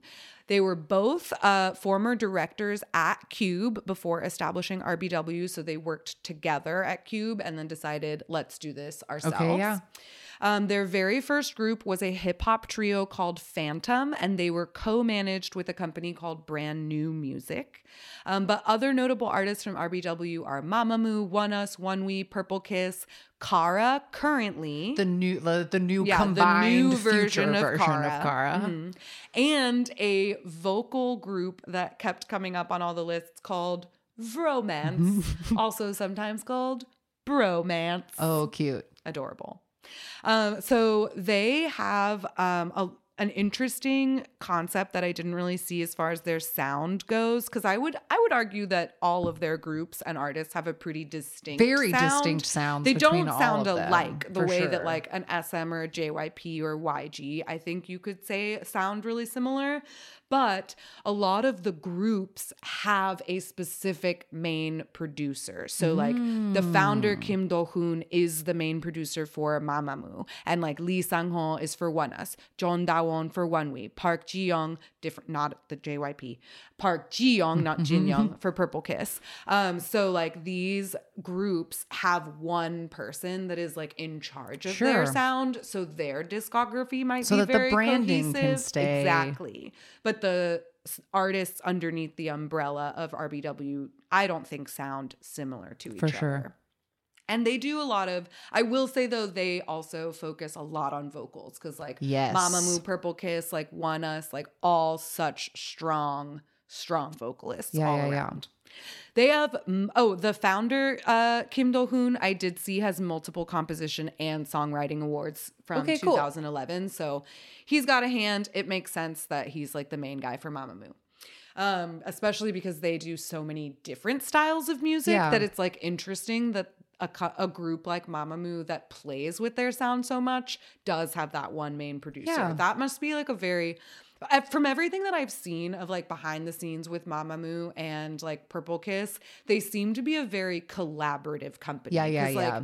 Solar is like as involved with the company as she wants to be. Like she had a major hand in like helping with Purple Kiss, but like the other members kind of seem to like take what they want to do and like Mm-hmm. the C like the founder being one of the main producers for one of their main groups, like that seems rare with the exception of like JYP. JYP. Um but yeah, it's so it's interesting. The it seems like a slightly more um close knit like smaller yeah, kind yeah. of in-house company um, that's just kind of the vibe that i've gotten but they have multiple subsidiaries rbw japan modern rbw wm entertainment they do have dsp media um, which manages KARD and the boy group MIRAE and they formed kara but now kara is under rbw so Sure. when rbw bought dsp they signed kara under themselves Sure, sure, instead sure. they also have Urban Works Media, Cloud R, RBW Vietnam, and All Right Music. Oh, Vietnam. That's interesting. I feel like that doesn't come up very No, often. No, very rarely. Then in 2011, we have Fantagio, which was originally founded as NOA Entertainment, which stood for Network of Asia in 2008, but it was renamed in 2011 with a new focus on K pop. So Network of Asia actually wasn't focused on producing K-pop Okay. music. It wasn't until 2011 when they rebranded as Fantagio because the founder Na Byung Jun, um, they had originally worked for Sidus HQ, which is a company that has come up in our like first gen episodes. Um, but the original company NOA was focused on talent training and manage and management primarily for actors. And then they rebranded in 2011 to train and debut K-pop idols Interesting. instead. So their first group was actually a joint venture with Pledis Entertainment, and that was Hello Venus. Um, so they managed that together with Pledis for a few years, and then that collaboration dissolved and uh Fantagio like took Hello Venus without like two of the Pledis members and then like con- replaced those members and continued Hello Venus without them. Other notable artists are Astro and Weki Meki. They're pretty small company in the sense that that's kind of it. They don't Yeah. really have anybody else. And I also feel like there were headlines a year or two ago about like, is Fantagio going to run out of money? Or like yeah. they had to like get new investors and someone to like pump some cash in because like Mm-hmm. something was not going well at Fantagio. Yeah, but they do have three subsidiaries and they are international, which I thought was very interesting. They have Fantagio Hong Kong and they have a play a subsidiary called Metagio, which is in Singapore. Okay. And then they have Studio Invictus, which is a drama production studio. So they're trying to get their hands in a couple different things. All right. Then in 2012, we have a company called C9. This was founded by Kim Dae Soon and was originally started as a one man company for the artist Yoon Hwa, Yoon, Yoon, Yoon Ha. Yonha. Yonha. Uh, and that one man company was named We Alive, and it eventually merged with a few other indie labels to launch C9. So their first artist was Yoon Ha. Um, but other notable artists under C9 are CIX, Signature, which is under a subsidiary of theirs called J9 Entertainment, and EPEX. They also have as former artist Good Day. That was their first like group. Um, they used to manage the rapper Cheetah for a very long time, and they also managed SES Eugene as an actress. Okay. Um, but they seem to have partnerships and or mergers with like a few different companies, GG Entertainment, Bank Korea, and CI Entertainment. But I don't really know the details of it because who cares? anyway, two of our our last two companies were founded very recently. We've got 2017. This is called High Up. And they were found High Up was founded by Black Eyed Pilsung in partnership with CJ E&M Entertainment. Uh, CJ E&M, well, I guess it's not entertainment because CJ E&M is like a massively large company that does all kinds of stuff: food, beauty, TV, music, literally name it. CJ does it. Does it. Um, but so Black Eyed Pilsung, producers that we've done a whole deep dive on. listen to see it. that for more. Um, they started their own company. They were musicians themselves, producers, heavily involved in Sistar, etc. Their first and like only, group. Oh, they right had that now. one. Um, they have the duo. They have the two boys. I can't remember their name now, but they, we wrote about it in the deep dive. Okay, they have great. a second group, and it's two boys. Wonderful. But other than that, just It's STAYC. STAYC is the group of High Up Entertainment. Um, they have four trainees. Okay, that's cool. it. um, but in 2021, Kakao acquired High Up. So in addition to originally being a partnership with CJ&M, it is now a subsidiary of Kakao. So it goes. then our very last, most recently formed company that we are going to talk about today. Mm-hmm. Don't come for me Yeah. is P Nation, which was founded in 2018 by Psy. Their very first artist was Jessi. Um, I think we talked more about P Nation in our Gangnam Style episode because we talked more about Psy himself. how Psy's doing? Yeah, and we talked about like who Psy is. So more information on that. Um, other notable artists formerly Hyuna, Edon, or, or I guess Don, sorry. I'm so sorry. That's how it was written on the Wikipedia, and I just wrote it down and didn't even question it. Okay, my No, it's okay. bad. It's okay. Hyuna, Dawn, and Jessi. They were the like three original artists that signed with P Nation. All three of them have left. Currently, they manage TNX, Psy, Crush, and Heize, Heiji, Hazy, Heiji.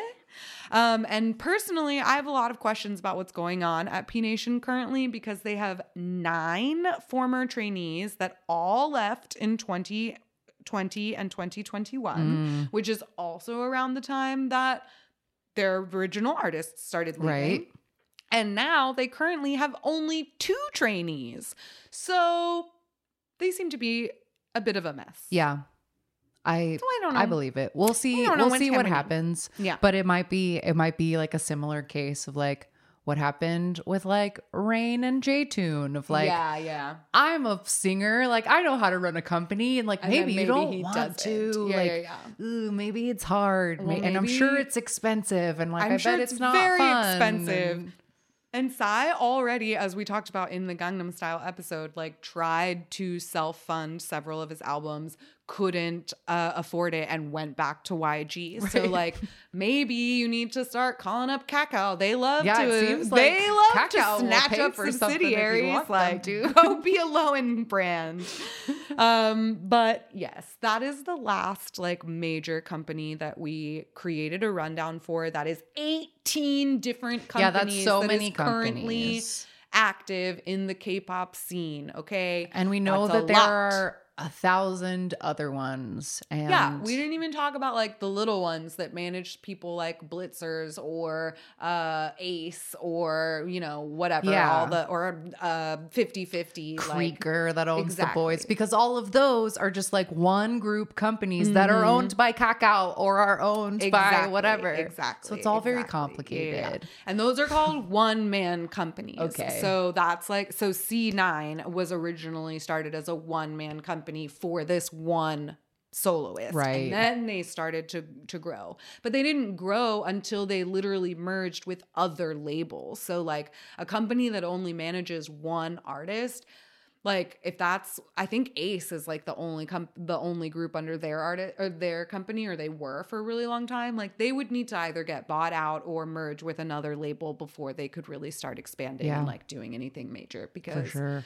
shit's expensive y'all It is. You got to keep these trainees housed and fed before they Yeah. can even start trying to make you money. You got to have a lot of capital up front. So Yeah. I I understand. That's the whole thing about like the, the K-pop model in general, right? Is that these companies have to like that's one of the reasons people criticize the contract so much is and you know, I'm not saying that it's not without doesn't deserve criticism. I'm just stating facts here. Yes. Um but one of the main criticisms is the way that like K-pop idols debut in debt Yes. essentially because they did not pay for the training they received. So now you are going to pay for it out of the profits that you make, which like on paper, yes, that makes sense and like it it's shitty and it's got a mm-hmm. lot of things to criticize about it, but like it's a wild thing that these companies are doing investing millions of dollars in these literal children who may or may not ever become Right. famous. Like it's such a gamble. Yeah. It's such a gamble. It's such a gamble. But It's people are throwing their hats in the ring every freaking day. every day, yeah. More companies, more groups popping up all the time. Everyone's Yeah. trying to see what they can make of themselves. Yeah.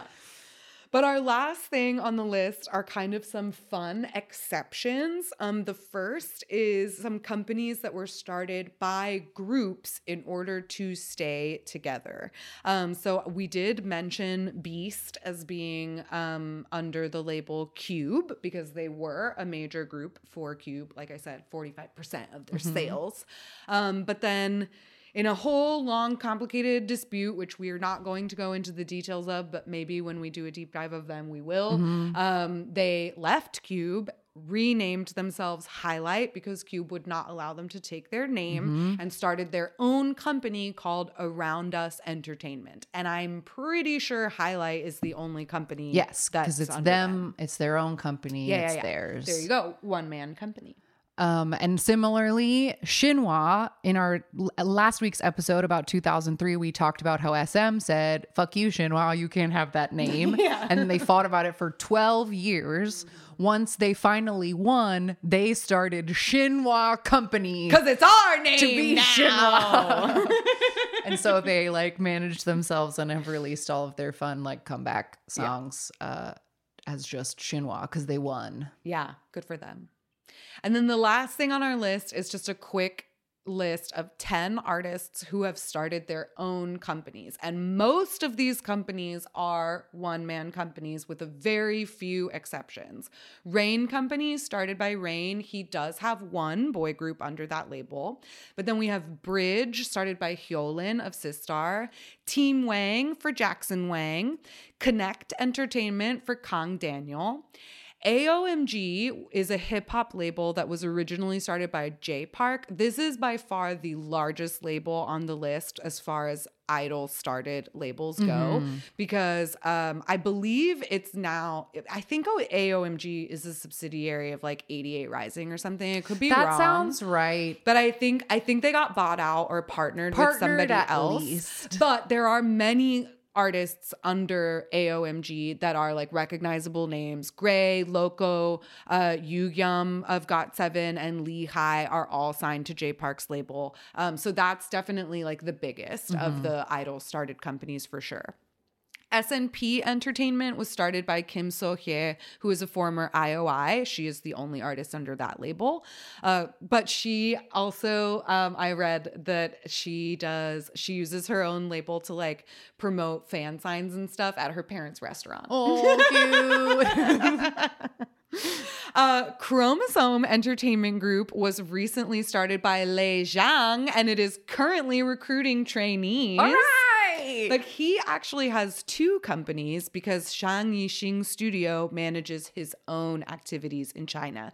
So uh, Yixing manages his own work under his own company and recently started a new company in order to manage other artists. So he's the only person under Zhang Yixing Studio, but he's recruiting for new people under Chromosome. Okay, I would assume that he finally started this company because as long as he was still under SM, SM was operating an SM studio in China just for Lay. Yeah, yeah, yeah.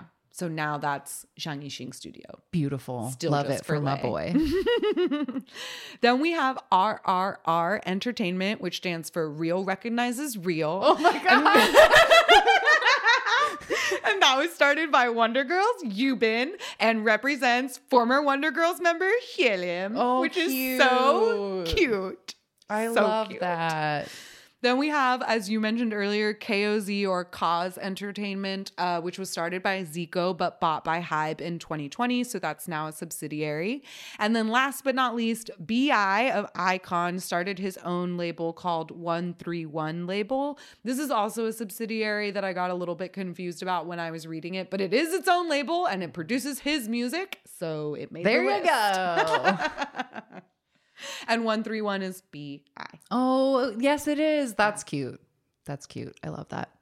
Well, there you go. There's our updated rundown of some K pop companies that you probably will hear about someday, mm-hmm. sometime. or And at the very least a list of k-pop companies that are currently active in the k-pop industry in April 2023 Yes. at 2:44 p.m. PS time Tuesday, April 4th. Yes, exactly. exactly.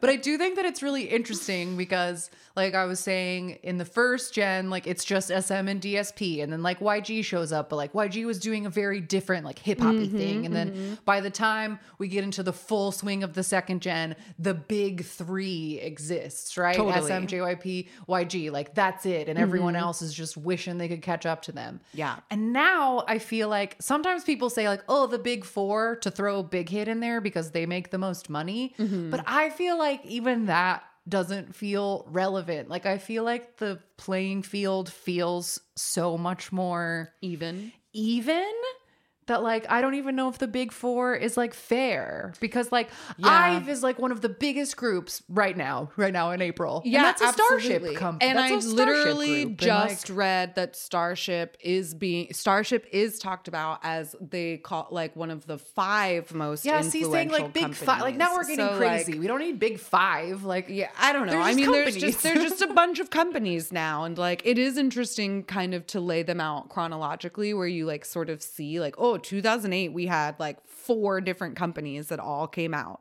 um, and so like between And I'm sure there were a ton more, but those Oh, are yeah, the ones those that have managed that to made- stay stick around. Yeah. yeah, yeah, yeah, and like maybe not got immediately bought up by something else. um, but it is also interesting to see the way that they sort of like peter out a little bit after 2012 of like, oh, nobody's really like going, or at least nobody has really been able to like carve out a a real big chunk. Yeah. Um, but yeah, I don't know, man. There's there's tons of companies, and the companies are constantly changing because everybody's always buying stuff, and stock markets are a thing that Yeah, changes because of, other like I said, things. And I don't capitalism is a disease, and all these people There's all these people making all in this suits money. in offices trading numbers and zeros and Yeah. on the computer and pretending like it's real. and they didn't do shit to earn it. All of these kids are having to dance around for Yeah. that money, so I don't really you give didn't shit. do the dance.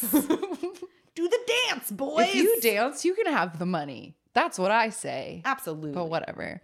So anyway, I hope that that was um, helpful and Comprehensive comprehensive, and, and um, accurate. accurate.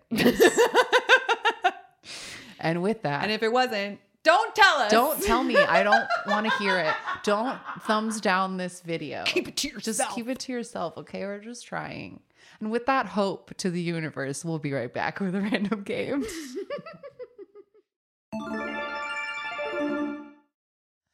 All right, we are back. And this week, the random number generator gave us a former boy group from 2017 called MVP, which did stand for most valuable player, which is what it stands for. So, yeah. So good on you. Good on you for not doing something weird. Uh, this group had seven members initially, and by the time they quietly, weirdly disbanded, there were five of them. Yes. Um, Uh, and they disbanded in 2022, according to one of the members' Instagram posts, uh, which is never a real good sign. Right.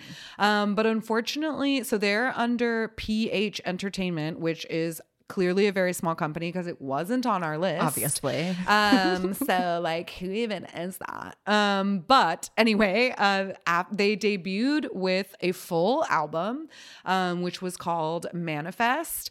Um oh no sorry it's a mini album.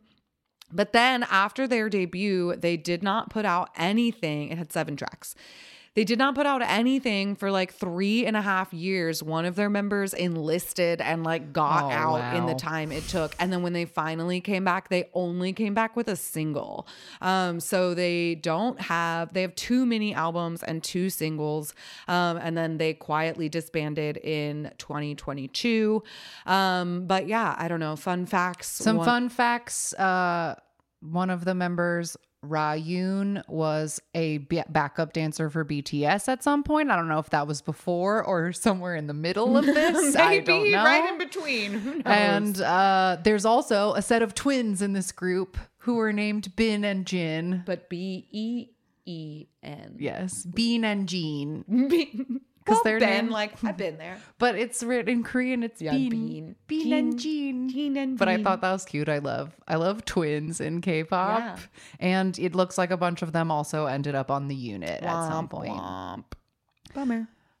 Uh, but their only, or you know, their most popular and one of their only music videos is their debut music video, which is called "Take It." Yes, and according to their fan wiki, this is supposed to be a genre called glitch step. Which is a combination of glitch, hip hop, and dubstep. So I'm a little worried about what we're about to hear. So if you want to pull up MVP "Take It" and watch it with us, please do so, and just press play when I say go. Three, two, one, go. Okay. Oh, PH, PH Entertainment, Entertainment. nice little opening. Okay.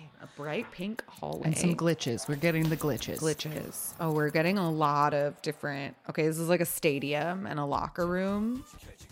Oh. Then like a dance room.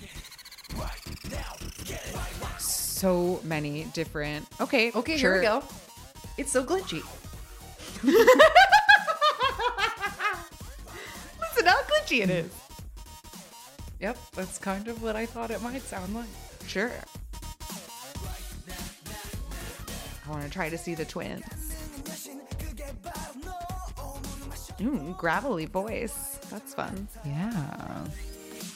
They're just like really rapidly flashing between like sitting in the locker room or in one of these like huge rooms for dancing. This kind of feels like an old school EXO music. Video. I was video. gonna say that. I don't know if it's the lockers that are making me think of Love definitely Me Right, but also the rooms kind of they don't look like the room in overdose but they're the same kind Like of big old music video yeah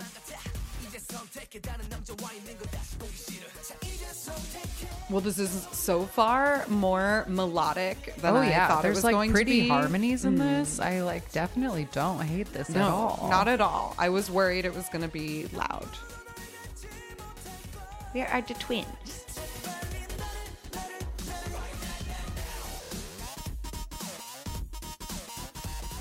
this is a pretty dance focused music video which is fun i always love that yeah, But the choreo is intense. In that they're like going real hard. Very into it. Ooh, knees.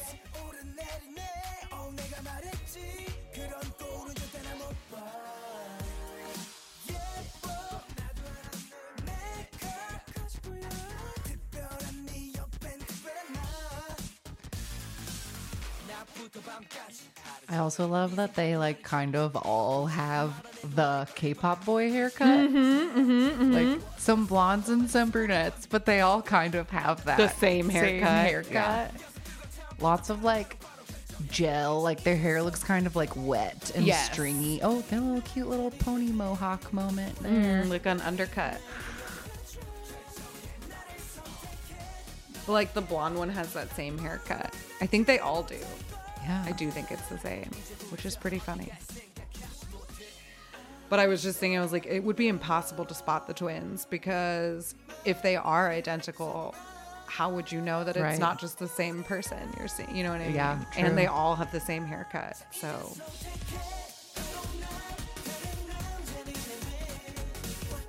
I don't know. They all kind of look like twins. Yeah. I like these like tough guy black outfits though. These are fun. One of them is wearing a nice little choker.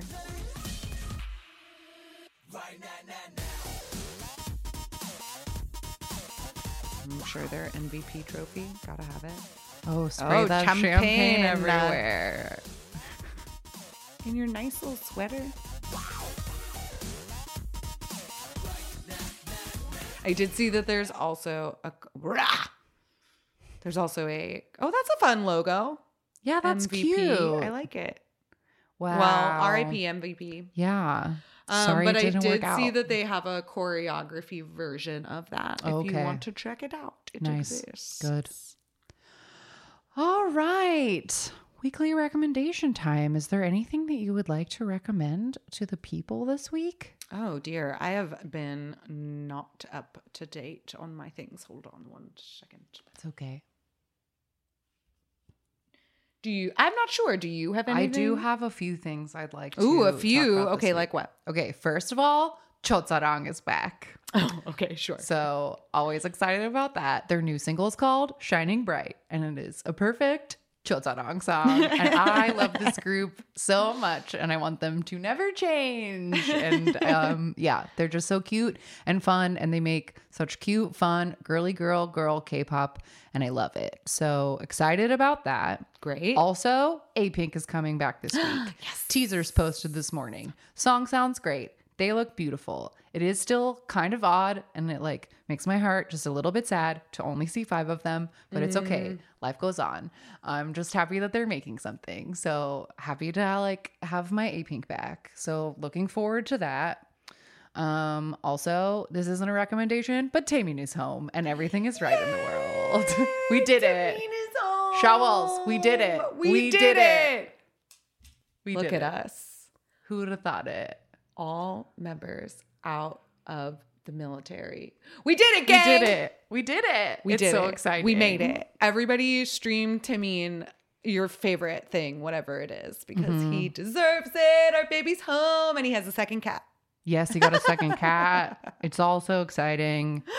Oh, Timini. That means that we're definitely going to get SHINee back Yes. in May for their 15th anniversary. I don't have to wait and see for that one because I know SHINee would never let me down. They've never once in their lives disappointed me. I don't think that they'll start now. Yeah, I totally So agree. looking forward to that next month because it's already fucking. I know April. it's already April. So it's happening. Yes. Um, and oh, I just wanted to make sure that you saw this because I mistakenly thought that Minhyuk had just quietly already gone to the military, but he left this morning and look at them all. Ah, I knew we'd get a picture. Look at this haircut. I love that Shownu's wearing a different colored t-shirt so that he really stands out. stands out.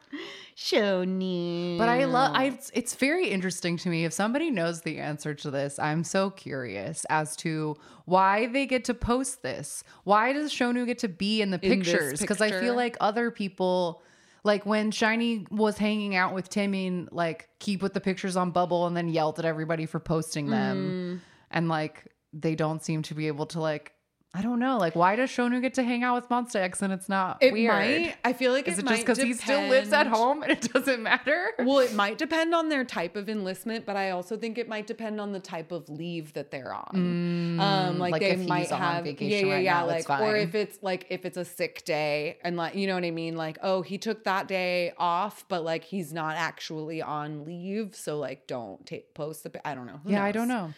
Who knows? But it's I'm good not to in see the him military. anyway. So it's Yeah, fine. my Shonyo. He's coming home. Soon He'll be home really soon. We're So just soon, trading. so soon, just so soon. trading all these boys out. Get it in and out. Yes. That's it. That's it. That's it. Okay, cool. Um, all right. If you would like to talk to us, we can be found all over the place. We are at AMA K-Pop Pod on Twitter, Instagram, AMAKPopPod at gmail.com.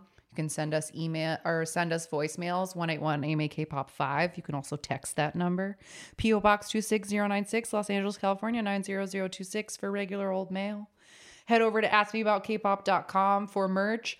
It's about to be summer concert season. And if you need a concert bag, we sell those. Yeah. Clear concert compliant bags that say ask me about K-pop on them. A They're perfect size. It's a good has size. a little loopy for a carabiner. I it to your I attached a separate purse um, strap to it, and then boom, it was a little wraparound. Yeah. So get one of those if you want. They're Ask me about kpop.com. Uh, Patreon.com slash AMAKpop pod for bonus episodes and Linktree slash AMAKpop to go to our YouTube channel, our Spotify. You can join our Discord there. And those are all the places to find us. Um, thanks to our Discord listeners for being fun and funny. I enjoyed your little April Fool's Day prank. And also, someone on the Discord recently did a really in depth survey of all Oh, of yeah, the Discord listeners. And they wanted us to go through it and maybe talk about it on like a bonus episode or something. So maybe we'll dig into that. Maybe we'll put it on Patreon. Maybe we, I don't know. But We'll it is see. very interesting to see Well, I do what love y'all all have in common. I do love data. It's really fun. that's true. That's true. Um, but that is it. Thanks for listening to this. I hope you enjoyed the update. If there are other really old episodes that you'd like to be redone, let us know because Mm-hmm. it's been a while. And if you didn't enjoy the update, don't let us know. I don't want to hear it. I don't want to hear it. Leave me alone. Okay. Love you. Bye. Jonghyun, you're our inspiration.